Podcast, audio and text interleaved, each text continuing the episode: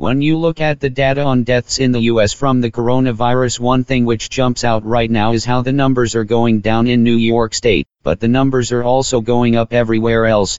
The number of cases is going up the most percentage wise in states like Wisconsin, Iowa, Kansas, and Minnesota, as that raises the question of whether there is going to be a surge in deaths in those states as well.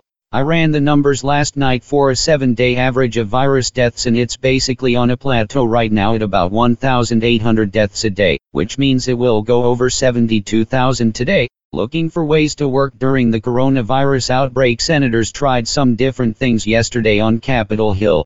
In two nomination hearings on Tuesday, the rooms were almost empty as senators kept their distance from the witnesses. In one hearing, senators rotated their way in and out in small groups, while in another hearing, most of the Democrats chose to make their remarks remote over the internet.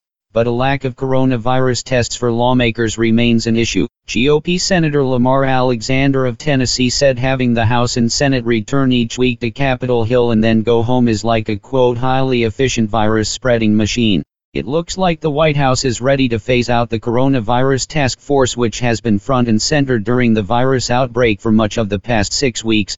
That word yesterday from both President Trump and Vice President Pence, who said the task force has done good work.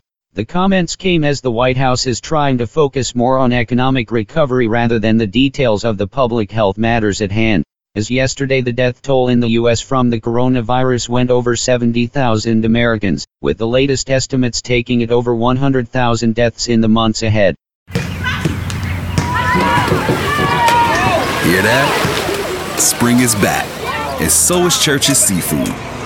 With a flavorful fish sandwich or classic shrimp basket, each starting at just $3.99.